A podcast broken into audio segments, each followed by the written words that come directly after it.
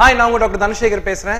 இன்றைக்கி நான் என்ன பேச போகிறேன்னு பார்த்தீங்கன்னா, குழந்தைங்களோட தாய்ப்பால் பழக்கம் மற்றும் ஆரம்ப காலகட்டத்தில் என்ன விதமான உணவுகள் கொடுக்கலாம் அப்படின்றத பற்றி பேச போகிறேன். ஒரு குழந்தைக்கு பிறந்த உடனே முத முதல்ல வரக்கூடிய உணவு, தரக்கூடிய உணவு, முக்கியமான உணவு என்னன்னு பார்த்தீங்கன்னா தாய்ப்பால் தாங்க. இதில் எந்த விதமான சந்தேகமும் கிடையாது. உலக சுகாதார நிறுவனம் மற்றும் இந்திய அரசாங்கமும் குழந்தைங்க எல்லாருக்கும் தாய்ப்பால் இரண்டு வயது வரைக்கும் கட்டாயம் கொடுக்கணும் அப்படின்றத சொல்லியிருக்காங்க. ஆரம்பத்திலேயே குழந்தைக்கும் அம்மாக்கும் இருக்கக்கூடிய ஒரு தொடர்பு, தொப்புள் கொடிக்கு அப்புறம் என்னன்னு பார்த்தீங்கன்னா தாய்ப்பால் தான். தாய்ப்பால் ரொம்ப ரொம்ப முக்கியம். ஆரம்பத்தில் இமீடியட்டாக குழந்தை பிறந்த உடனே குழந்தைக்கு தாய்ப்பால் கொடுக்க ஆரம்பிக்கலாம். தாய்ப்பால் கொடுக்காம இருக்கலாமா, இது ஏதாவது நோய்கள் இருந்தால் தாய்ப்பால் தவிர்க்கலாமா அப்படின்னு கேட்டிங்கன்னா, உலகம் பூரா பல விதமான நோய்கள் இருந்தாலும் கூட இன்னைக்கு தாய்ப்பால் எந்த விதமான நோய் தாய்க்கு இருந்தாலும் கொடுக்கலாம் அப்படின்றது தான் எல்லா மருத்துவர்களும் சொல்கிறாங்க. சில விதமான எக்ஸெப்ஷன்ஸ் இருக்குது, அதை பற்றி இன்றைக்கி பேச வேண்டாம். அதை நான் உங்கள் சந்தேகங்கள் ஏதாவது இருந்தால் என்னுடைய பேஜுக்கு சப்ஸ்கிரைப் பண்ணுங்கள், கமெண்ட்ஸ் கீழே கேளுங்க, நான் ரிப்ளை பண்ணுறேன்.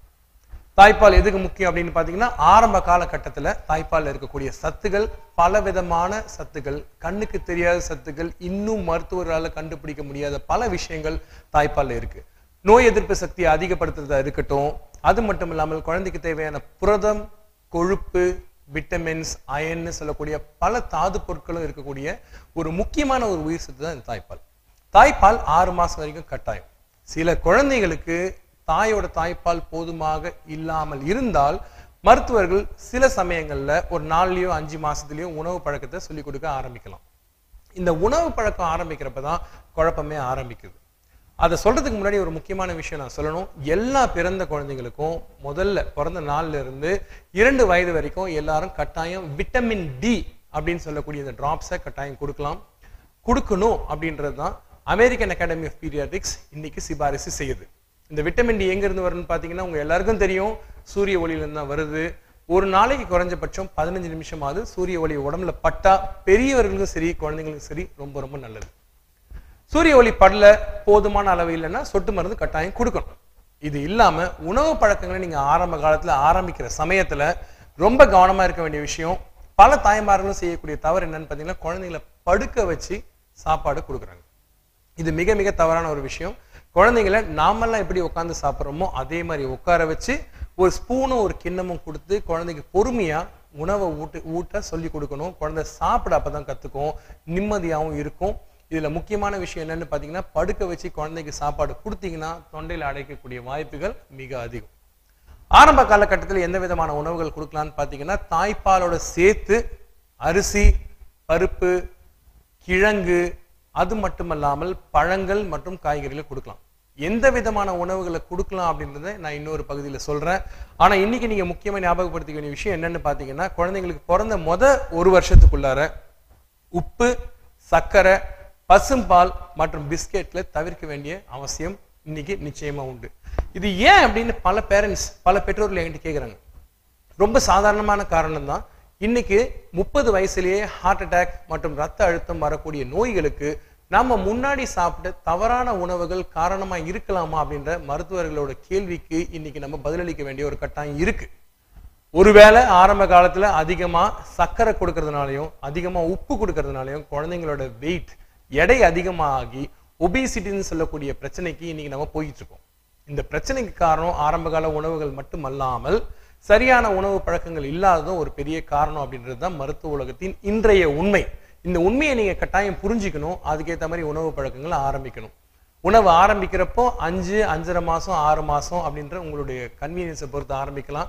உணவுகளை நல்லா மைய அரைச்சி கொடுக்க கற்றுக் கொடுங்க. உணவுகளை கொடுக்க தயக்கம் காட்டாதீங்க. ரொம்ப சிரமப்பட்டு உணவுகளை செய்யாதீங்க. உங்கள் வீட்டில் நீங்கள் சாதாரணமாக செய்யக்கூடிய உணவு வகைகளை நீங்கள் பயன்படுத்தினாலே போதுமானதை இருக்கும். அரிசி, உலகத்தில் இன்னைக்கு அரிசி ஒவ்வாமை அப்படின்ற ஒரு விஷயமே கிடையாது. முதல்ல எடுத்தோன்னே அரிசி ஆரம்பிங்க. அரிசி நீங்கள் கொடுக்குற அரிசி எதுவாக இருக்கலாம். பச்சரிசி, புழுங்கலரிசி, சிவப்பரிசி, கைக்குத்தரிசி, பாஸ்மதி ரைஸ், எந்த ரைஸ் வேணால் கொடுக்கலாம். நீங்கள் அதை நல்லா மைய அரைச்சி ஒரு ஸ்பூனில் குழந்தைக்கு கொஞ்சம் கொஞ்சமாக ஊட்ட ஆரம்பிக்கலாம், தாய்ப்பாலோட கலந்து. இது மட்டுமல்லாமல் பருப்பு வகைகளுக்கு போகிறப்போ பச்சை பச்சை பருப்பு, பயத்தம்பருப்பு, துவரம்பருப்பு, கடலப்பருப்புன்னு எந்த பருப்பு வேணால் கொடுக்கலாம். காய்கறிகள், நீர் காய்கறிகள் ரொம்ப ரொம்ப முக்கியம். சுரக்காய், பூசணிக்காய் மற்றும் சவுச்சவ். பழ வகைகள்னு பார்த்தீங்கன்னா, ஆறு மாத காலகட்டத்தில் இட்லி தட்டில் அவிச்ச ஆப்பிள், வாழைப்பழம், இது ரெண்டும் ரொம்ப ரொம்ப முக்கியம். இது மட்டுமல்லாமல் முளைக்கட்டிய பயிர்களை நல்லா ஆவியில் வச்சு வேக வச்சு மசியை அரைச்சி சாதாரணமாக ஸ்பூனில் ஊட்டிட்டிங்கனாலே போதுமானதாக இருக்கும். குழந்தை இதுக்கு முன்னாடி உப்பு சர்க்கரையும் சாப்பிட்டது இல்லாததுனால குழந்தைக்கு அந்த சுவை என்னென்னு தெரியாது. ஸோ எல்லா பாட்டிமார்களும் சரி தாய்மார்களும் சரி பயப்படுவாங்க, குழந்தைக்கு டேஸ்ட் எப்படி பிடிக்காமல் போயிடும் அப்படின்னு. இதுக்கான பதில் இப்போ தான் நான் சொன்னேன், குழந்தைங்க இதுக்கு முன்னாடி உணவை சுவைச்சதே கிடையாது. ஸோ அதனால் அவங்களுக்கு உப்போ சர்க்கரையோ எந்த சுவையோ வித்தியாசம் தெரியாது. இது கொடுக்காததுனால எந்த விதமான தீங்குகள் வரலாம் அப்படின்றதையும் இந்த செக்ஷனில் முதல்லையே சொல்லியிருந்தேன். உணவு கொடுக்குறப்ப கொஞ்சம் கவனமாக கொடுங்க, உணவு கொடுக்குறப்ப தயக்கம் காட்டாமல் கொடுங்க.